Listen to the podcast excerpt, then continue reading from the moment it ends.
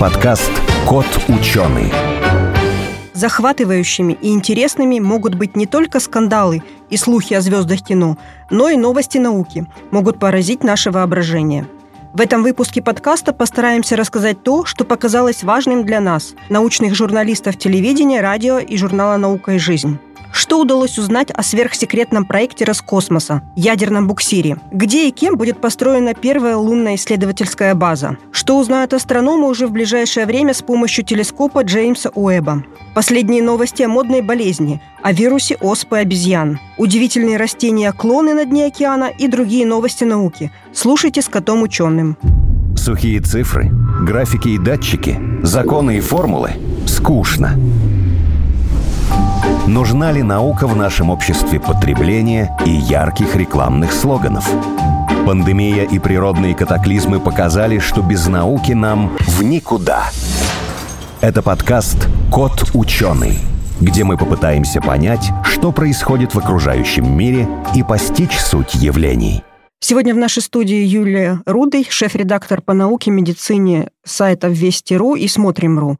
Максим Абаев, шеф-редактор портала журнала «Наука и жизнь», я Елена Глещинская, обозреватель «Радио Спутник». Сегодня у нас необычный подкаст. Мы собрали самые интересные, по нашему мнению, новости науки и хотим рассказать о них хотя бы вкратце. То есть мы будем не одну тему, а каждый расскажет, вот что ему понравилось за эту неделю, что было интересного. Начну, наверное, я. Я начну с моей любимой темы, с космосом. И хочу рассказать о ядерном буксире «Зевс». Почему об этом? Потому что Широкое обсуждение она получила и в соцсетях, и на сайтах, и на телеканалах. Все началось с того, что Дмитрий Рогозин, глава Роскосмоса, заявил, что может не хватить денег на создание ядерного буксира «Зевс», но потом сразу же на следующий день опровергнул в своих соцсетях, в Телеграме, сказал, что деньги есть и хватит. Ну и вместе с тем он раскрыл некоторые детали ядерного буксира, который засекречен, и мы говорили о нем в своих подкастах, но мы говорили о нем то, что было известно о каких-то моделях, на каких-то рисунках, а вот сейчас уже известно кое-что. И вот что я расскажу. Во-первых, Центр имени Келдыша провел стендовые испытания двигателей. Они говорят об этом достаточно обтекаемо, но говорится о том, что провели отработку ключевых составных частей мощных энергодвигательных установок, в том числе и с ядерными источниками энергии и хотят довести до уровня сотен киловатт и более. То есть двигатели ядерного буксира, как и писал в своих соцсетях Рогозин, они будут 500 киловатт. Они будут работать на ксеноне, пропускаться будет через электромагнитную дугу, и он превращается в плазму, которая будет создавать тягу и толкать корабль вперед. Таким образом, вот этот ядерный буксир, который создается, он создается уже не первый год, там его проект был еще десятилетия назад, но вот сейчас он достаточно близок к завершению, потому что раз проходят стендовые испытания, то наверняка какие-то части двигателя уже есть. Обещают, что до Марса можно будет добраться за 41 день на вот таком вот двигателе. Что еще стало известно? Вот к этому я еще добавлю, что сейчас делают это под ракету-носитель «Ангара-5», и собираются сделать еще «Ангара-5Б», с третьей водородной ступенью и грузоподъемностью 37 тонн. Вот такой вот будет ядерный буксир, и вот ближайшие два года есть уже план испытаний, план э, постройки. Может быть, что-нибудь мы в ближайшее время и увидим. А что еще на сайте центра имени Килдыша я нашла? А я нашла о том, что для этого же проекта делается самозалечивающая броня. Вот такая вот э, вещь, которая специально создано вещество, органоборсилоксан. И вот это вот вещество, оно обладает такими умными свойствами, что оно будет затягивать повреждения скафандров, повреждения брони от метеоритов, и все это будет применяться как раз для ядерного буксира, который как очень, раз и будет летать на большие история. расстояния. Да, очень интересная история. Да, думаю, да, да, потому что это действительно вот э, проблема, и все время говорят о том, что МКС, оно подвержено. Страдает так или иначе, да. да. Угу. А вот таким вот будет покрыто материалом. Мне кажется, отличная идея для будущих подкастов. Если еще про эту тему продолжить, что я услышала из интервью Рогозина, о том, что проект «Луна-25» будет запущен в сентябре этого года. Будет возобновлена отечественная лунная программа, она уже готова. Запуск был запланирован летом этого года, но он будет немножко передвинут, и он будет запущен вот как раз в сентябре этого года. И еще, что было сказано, что сейчас на стадии подписания есть уже межправительственный договор с Китаем о создании совместной научно-исследовательской лунной базы на южном полюсе Луны. Этот проект открыт для других стран. И вот эти вот миссии «Луна-25» и следующие, которые сейчас готовятся, их скорректированы будут немного цели, немного будут проекты, скорректированы и китайские лунные миссии для того, чтобы совместно использовать вот эти результаты для возведения совместной российско-китайской лунной базы. Вот такие интересные вещи. Ну, в этом смысле, кстати говоря, интересно, почему на 25 именно в полюсном регионе. Наверное, Максим про это как раз расскажет. Чем, так сказать, интересны полюсные регионы? Тем, что там, скорее всего, в кратерах, где никогда не светит солнце, то есть там, где солнечные лучи, они как бы идут по касательной, и до дна как бы, кратера они не досвечивают то там, в принципе, есть условия для существования больших залежей воды. Вот. В принципе, воду на Луне сначала предполагали, что, ну, давно-давно еще, когда, так сказать, астрономия, скажем так, только начиналась, предполагали, что на Луне есть моря, поэтому, собственно, и элементы там лунного рельефа, они называются там морями, океанами. Вот. А потом, уже когда начали зондировать разными устройствами, там, спектральные анализы, нейтронными детекторами, и составлять уже карту, там, где какие-то там атомы водорода, в общем, где что-то похожее на воду или кусочки воды, или вода химически связанная уже с структурой там лунного реголита. Вот, начали открывать, что на самом деле там как бы воды много, скорее всего начали, соответственно, строить разные теории, откуда она там могла появиться. То есть э, что-то может, э, например, прилететь с Солнца. То есть с Солнца у нас идет э, поток протонов. Протоны — это ядра атомов водорода. Угу. Соответственно, когда протоны попадают на что-то, содержащее кислород, в принципе, там могут образовываться либо гидроксилы, либо там, в принципе, уже и что-то похожее на молекулы или какие-то там ионы воды. Ну да, собственно, H2O, та самая. Да, собственно, H2O, либо там OH, либо вот всякое вот это с плюсиками, с минусиками. Соответственно, Солнце светит давно, Луна тоже давно крутится вокруг Земли, за это время могло накопиться достаточно много воды. Если она там где-нибудь в структуре потихоньку застревает, копится. Вот недавно вышла статья, где предложили еще один вариант, скажем, откуда на Луне могла быть вода. И почему она могла именно сохраниться до наших дней, это связано с тем, что когда Луна была геологически активна, то есть э, когда там были извержения вулканов, когда на поверхности текла лава, вместе с лавой выделяется большое количество газов, в том числе и водяного пара. И, соответственно, на какое-то время после вот этого лунного суперизвержения, ну, какое-то время, это там порядка там, тысяч лет, например, у Луны образовывалась такая небольшая, может, не очень плотная, но атмосфера из, э, в том числе и водяного пара. Есть как бы вероятность, что если как-то забуриться под самый верхний слой лунного реголита, может быть, там где-то что-то есть более похожее на воду. Либо же, если попытаться опуститься на дно какого-нибудь кратера, может, не самого глубокого, вот, собственно, почему и Луна-25, ее посылают туда, где холодно, вот где прямо граница там света и тьмы фактически. Это самая интересная область для исследований. Больше нравилась версия, что вода на Луну попала с кометами и метеоритами. Ну, красиво, но на самом деле как бы эти все версии, они имеют место как бы быть. И, скорее всего, это как бы все происходило. Вопрос, э, какой, собственно, процентный вклад каждого из этого процесса, он mm-hmm. сколько воды привнес.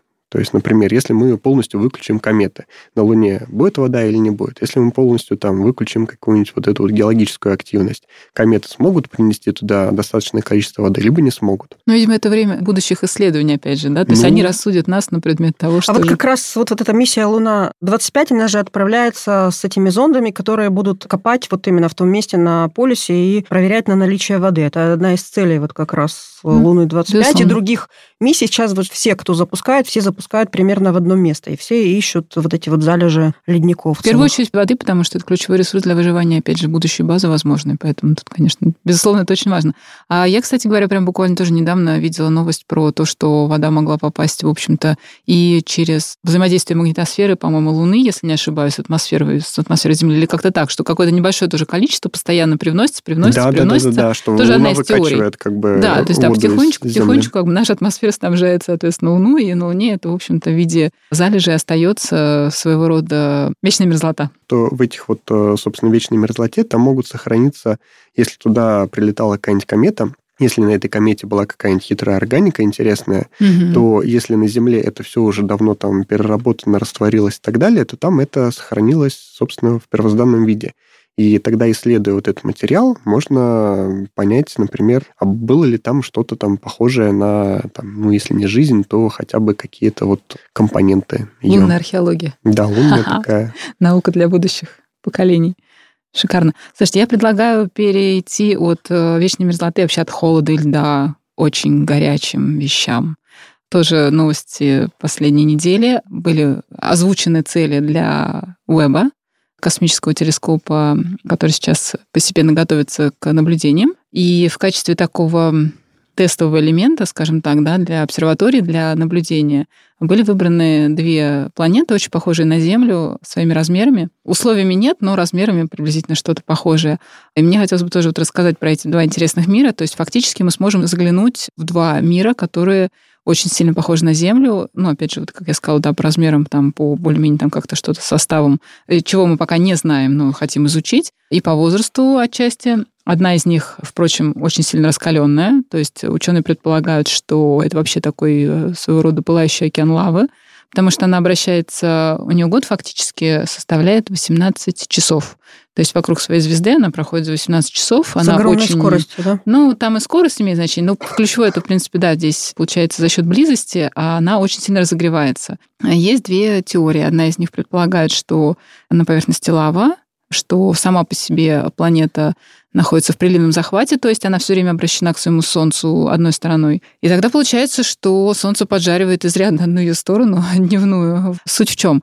Наблюдения Спицера, если я ничего не путаю, они показали, что может быть так, что есть приливный захват, может быть так, что нет приливного захвата.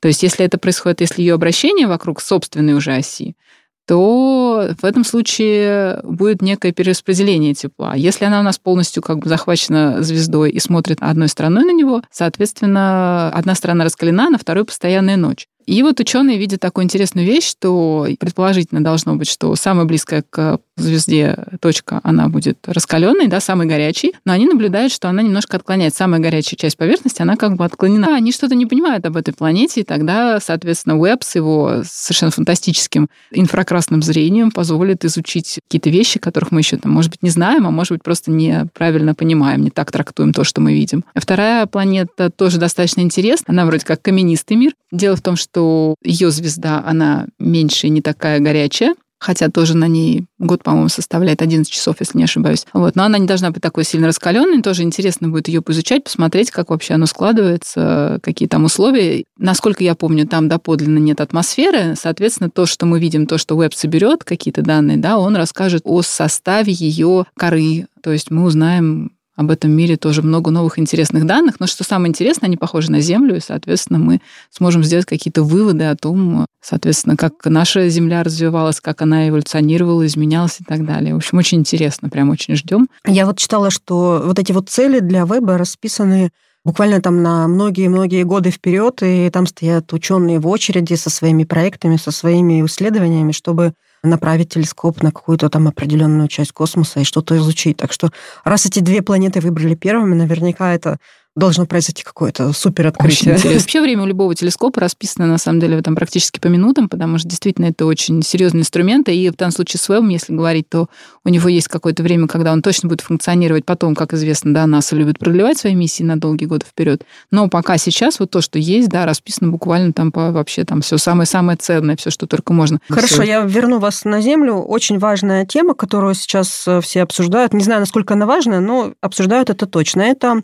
вирус оспы обезьян. И вот э, есть такая новость, что испанские ученые полностью расшифровали геном вируса. Посчитали, что он насчитывает 190 э, тысяч пар нуклеотидов, и вот эти их исследования, они что подтвердили? Они подтвердили, что изначально вирус зародился в Западной Африке, как и предполагалось. Это вот тот самый, который был зарегистрирован еще в 50-х годах прошлого века. Первые случаи, когда человек заразился от обезьяны вирусом оспы. Для этого исследования взяли 25 пациентов, они все были испанцы.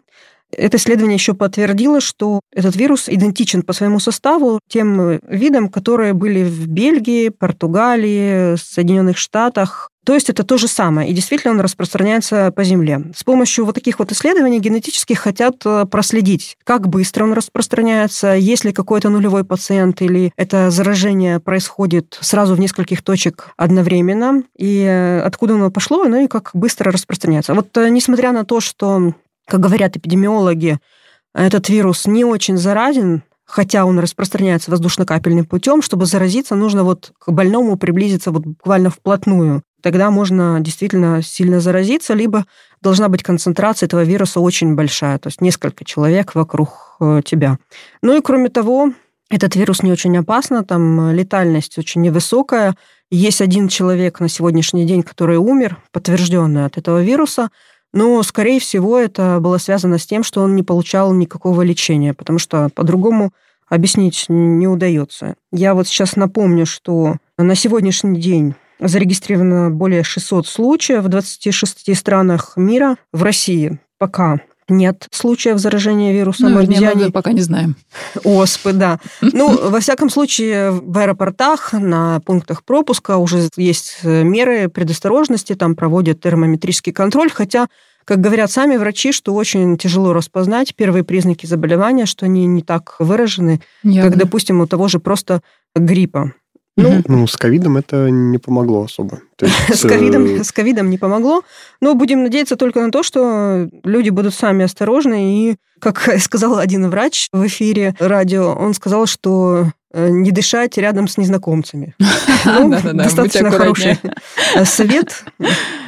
В этом смысле интересно, как действительно получилось так, что, ну, вернее, это не удивительно, если так уж по-хорошему, да, но почему распространение такое, да, явно уже делают вывод о том, что вирус распространялся как-то скрыто, да, мы его не заметили, система здравоохранения его не заметили, то есть близость его генетическая в разных регионах мира, да, указывает на то, что это все-таки одно распространение от некого нулевого пациента, да, и то, что мы не видим сейчас, условно говоря, пока еще не найдены те, кто болеет в России, ну, это мое, конечно, предположение, не могу сто процентов так говорить.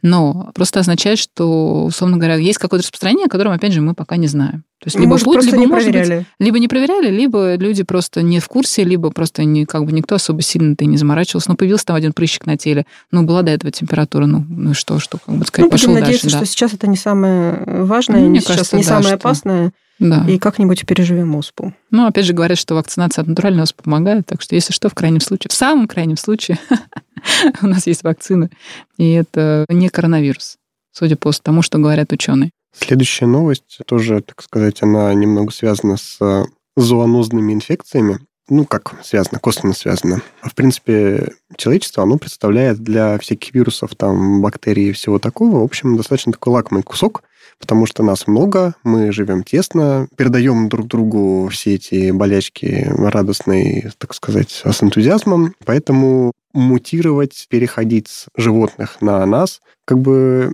Довольно чисто... распространенная история, если честно. Да, правда? довольно распространенная история, и как бы у кого-то получается, у кого-то не получается. Вот. Плюс э, к тому же есть среди разных животных, то есть и млекопитающих, и там насекомых и так далее, какие-то природные очаги каких-нибудь вредных товарищей, то есть либо вирусов, либо бактерий, там чего-нибудь такого мелкого. И, например, одни из таких самых злостных распространителей, по крайней мере, в странах там с теплым климатом, то есть Африка, Южная Азия, это комары. То есть комары, они переносят э, лихорадку и всякие разные там и вирусы. Малярию. А, малярию, да. То есть, а еще комары очень любят кусать не только человека, но и разных да, животных. Они, они могут э, кусать разных животных, но, кстати говоря, на тему того, кого они любят больше всего кусать. Угу. Интересно, что комары любят э, больше всего кусать людей потому что у животных есть шерсть. Животные такие, они более, скажем так, толстокожие и так далее, бегают где-то там в траве, а люди, они такие тепленькие, лысенькие, скажем так, э, в процентном соотношении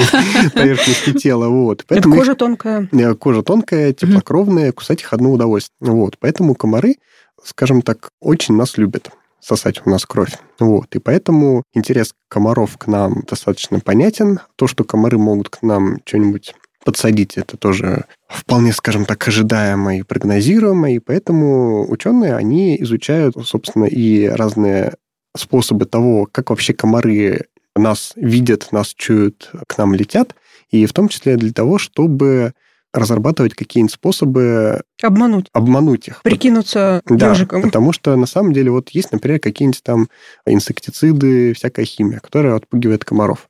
Но при этом, чем больше мы применяем эту химию, тем быстрее среди популяции вырабатывается устойчивость, скажем так, к каким-то химикатам. То есть, например, какие-нибудь постельные клопы. Вот э, их там травили-травили в Америке, и в итоге получили популяции, которые угу. невосприимчивы вообще к каким-то самым таким ядам. То есть там концентрация ядов можно повышать там в тысячу раз, она уже начинает быть вредна для человека, а клопам как бы хоть бы что, потому что у них уже выработались ферменты, которые могут расщеплять вот этот яд. То же самое, в принципе, будет и с комарами. Если чем больше мы их будем активно травить, тем больше мы будем отравлять вокруг себя окружающую среду, то есть будут страдать там разные там пчелки, бабочки и все остальное, нарушать как бы экосистему, а комары как бы приспособятся и все равно продолжат нас э, Есть. кошмарить. Что же, у нас нет никакого выхода? Совсем. Выход вот э, ученые изучают. И оказывается, что у комаров на самом деле они могут отличать, скажем так, добычу и с помощью глаз. То есть они видят, они чувствуют тепло, и кроме того, они еще чувствуют запах. Комарам залезли там в их нейроны головы, сделали всякие опыта... Томографию. Типа томографии, да, смотрели, какие нейроны у них активируются на какие запахи. Вот. И выяснилось, что человек выделяет, ну, все животные выделяют с потом какие-то разные вещества, какие-то вещества там сальные железы выделяют.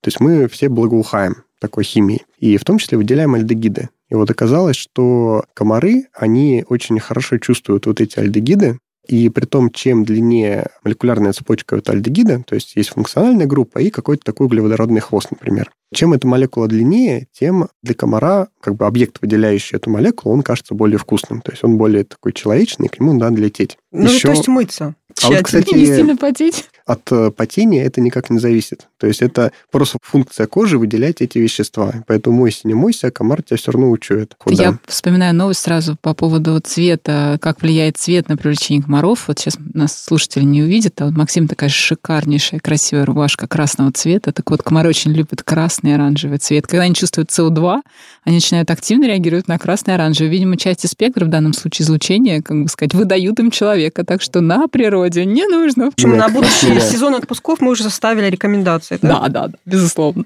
Так, Давайте, наверное, вот еще у меня такая тема сегодня очень интересная, на днях буквально вышла. Самое большое растение клон обнаружили ученые Австралии. Собственно, это самое крупное, ну, наверное сказать, крупнейшее по площади занимаемое растение. Им оказалась гигантская водоросль. Занимает она площадь порядка там что-то 180 квадратных километров. Можете себе представить. 180 квадратных километров одно сплошное растение. Выяснили они это очень интересным путем. Они изучали, собственно, жизнь на дне в заливе Шарка в Австралии и взяли образцы растений для генетического секвенирования, посмотрели на маркеры, посмотрели, посмотрели початнее, оказалось, что надо же, во всех образцах одинаковая, в общем-то, как-то генетика проявляется. Туда не задумались, что же такое, как так получается. Вот. И выяснилось, что у растения вместо ну, там не вместо, вернее сказать, там должно было быть 20, по-моему, хромосом, если не ошибаюсь, а ну, обнаружили 40 при более тщательном обследовании. И, видимо, вот э, некое объединение двух растений привело к тому, что появился э, суперорганизм, суперрастение, которое обладает совершенно великолепной живучестью, и оно благополучно распространилось по дну на вот такую гигантскую площадь. И вот такой вот гигантский клон, один, одно растение клон, оно занимает огромную площадь. То есть как бы это исключение из правил, да? Это да, необычная это водоросль. Это очень, да, это очень нестандартная У них один история. корень, и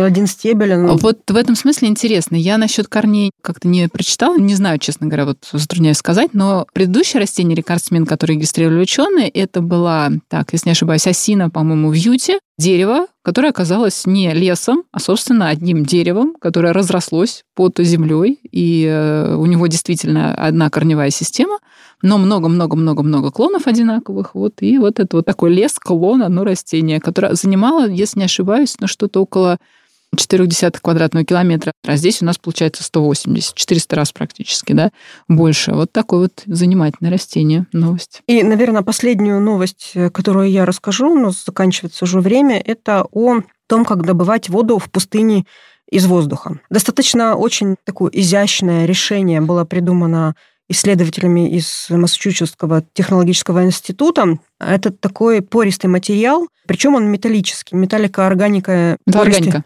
Металлоорганика, угу. наверное, как зубы.